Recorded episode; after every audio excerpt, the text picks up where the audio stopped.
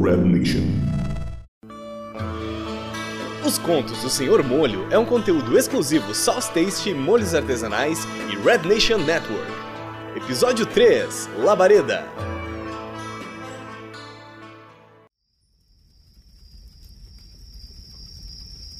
Olha, senhor, eu preciso confessar uma coisa. A última história me deixou bastante assustado. Ainda mais numa noite como essa aqui, no meio do nada. Não imaginava que uma pimenta poderia ativar os meus sentidos até por uma história. Calma, rapaz, são só histórias. Estamos seguros, fique tranquilo. é, eu sei. Eu, eu vou tentar me recompor. Pois então, me conte mais sobre você, rapaz. De onde surgiu seu interesse por pimentas? A carne vai demorar a assar. Quero saber mais sobre meu novo companheiro de viagem. Ah, na verdade eu desconheço quando foi que eu comecei a me interessar por pimentas. Eu acho que desde que me conheço por gente eu gosto delas. A minha mãe costumava dizer que um dia eu ia perder a sensibilidade na língua de tanto que abusava desse condimento. Acontece que eu acho incrível como algo tão pequeno pode conter tamanho poder e presença na cultura de todo mundo. Sem contar no sabor e em todas as sensações que eles provocam, não é? Verdade, pensamos igual, meu jovem. Elas têm personalidade. Me conte agora uma história sua com pimentas. Ah, uma história minha é. Eu até tenho, mas é que não é uma história tão interessante assim, sabe? Eu prefiro ouvir as suas. É, bobagem, rapaz. O maior legado de um homem são suas histórias. Histórias que ele vai acumulando ao longo da vida. Vamos, rapaz, me conte uma história. Ah, tá bem. É que na minha história eu era bem mais jovem. Quer dizer, não que eu seja muito mais velho agora, mas era consideravelmente mais inocente. Um adolescente normal, sabe?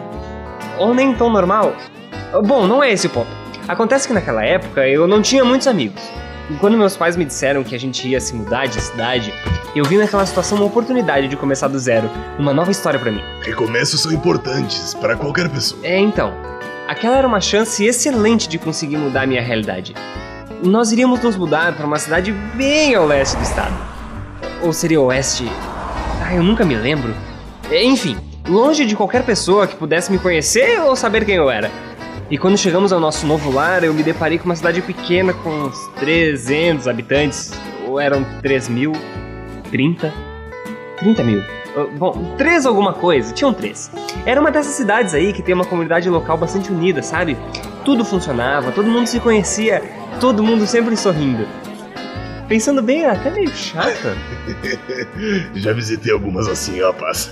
Sim, eu imagino que já tenha. O senhor viajou o mundo, não é? E lá rolavam várias competições, sabe? Ah, esqueci de falar, aquela era uma cidade rural.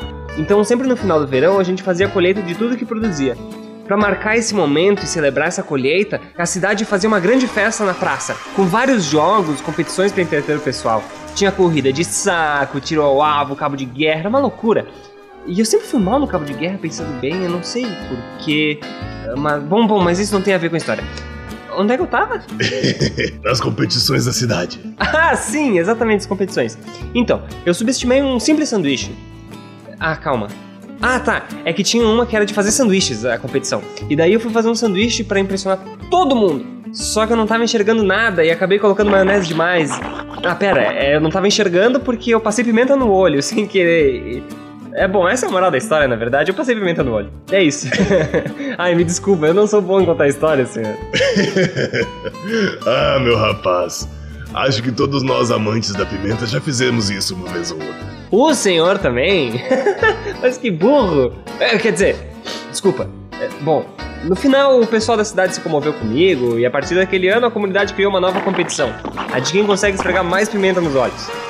Não vou dizer que me orgulho, né? Mas aconteceu. Parece até que tem competição mundial disso hoje em dia. então não foi de todo mal. não, não, não foi. Mas que foi de toda ardida, isso foi.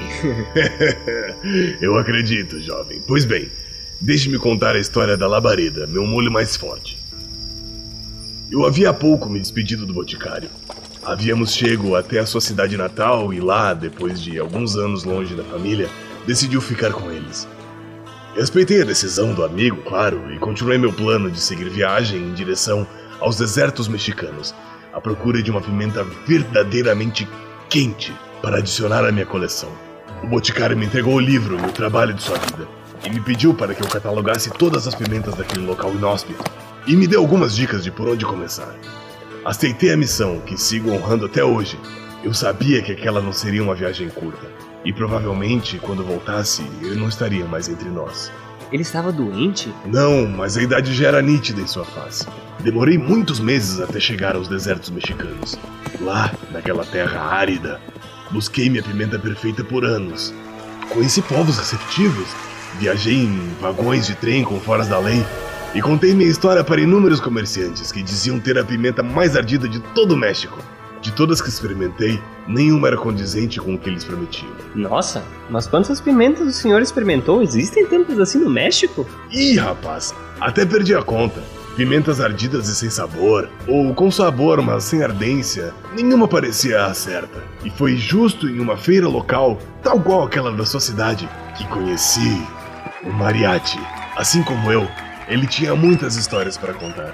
Eu estava andando pela feira logo depois de ter experimentado algumas várias pimentas, quando ouvi sua canção sobre uma pimenta que, de tão ardida, nem o sol era capaz de secá-la. Não posso dizer que aquela canção não me chamou a atenção. Curioso, fui chegando mais perto para ouvir melhor. Aquela balada era quase como um mapa para mim. Tão logo terminou a música, desmontei acampamento e parti para o deserto em busca da minha pimenta da canção. O senhor partiu para o meio do deserto na promessa de encontrar uma pimenta que ouviu uma música? Engraçado, rapaz. Sempre que conto essa história, me chamam de louco e tem essa mesma reação. Mas existe algo que te deixa mais maluco do que o amor, rapaz? Sim, parti para o meio do deserto, mas não sem rumo. A canção do mariachi falava sobre uma águia. E de tanto medo daquela pimenta, a observava de longe, imóvel pela eternidade. Dizia também que o sol era amigo da águia e que ao amanhecer cegava a ave para que ela não visse a planta e tivesse algumas horas de paz. Passei dias naquele deserto. Dias demais procurando aquela águia. Entendi que uma boa maneira de se localizar naquela imensidão era encontrar pontos de referência nas rochas. Mas o senhor estava certo? Tão certo quanto exausto. O sol, escaldante, torrava meus pensamentos. Via miragens de pimentas ao longe. Corri em direção só para me dar conta de que era um cacto, uma rocha ou algo assim. As serpentes e os escorpiões já estavam caçoando de mim. Mas entre delírios e devaneios, encontrei. Ao longe, avistei uma pedra enorme. Seu cume era em formato de cabeça de águia. O sol nascia em sua frente todos os dias, na direção de seu bico, um enorme inferno escaldante de areia, seguindo a direção daquilo que a águia fitava.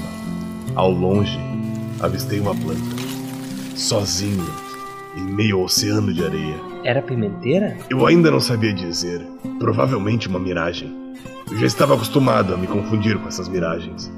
Mas eu estava com tanto calor, minha água já havia acabado algumas horas, e eu tinha certeza que não chegaria com vida para descobrir se era real ou coisa da minha imaginação. Iria sucumbir ao deserto. Minha mente delirava. A canção ecoava em minha cabeça enquanto os abutres sobrevoavam meu corpo, famintos, esperando minha carcaça cair ao chão e ali, de um cacto fazer minha lápide e do meu cadáver refeição. Eita, realmente. Pra sobreviver a essas condições aí, ela só poderia ser braba mesmo. e aí, o senhor conseguiu chegar nela? Caí na areia do deserto, mas não desisti. Arrastando e com meu último suspiro, cheguei. E lá eu vi a árvore que um dia existiu ao seu lado estava queimada e seca. Um esqueleto de cavalo que foi enganado pelas suas folhas verdes deve ter procurado água para saciar sua sede em seus momentos finais de vida. E um escorpião corria para longe daquele pequeno fruto, como se corresse pela sua vida. E mesmo assim o senhor se manteve firme? Olha, não me leva mal não, senhor, mas quando a natureza me mostra sinais assim, eu entendo a mensagem e eu vou pro lado oposto. Rapaz, eu te digo que por um momento tive medo daquela pimenta, mas eu lembrei do motivo de eu estar ali, que foi suficiente para me fazer levantar e arrancar um fruto da árvore. Mordi para provar o seu sabor. E que sabor, rapaz!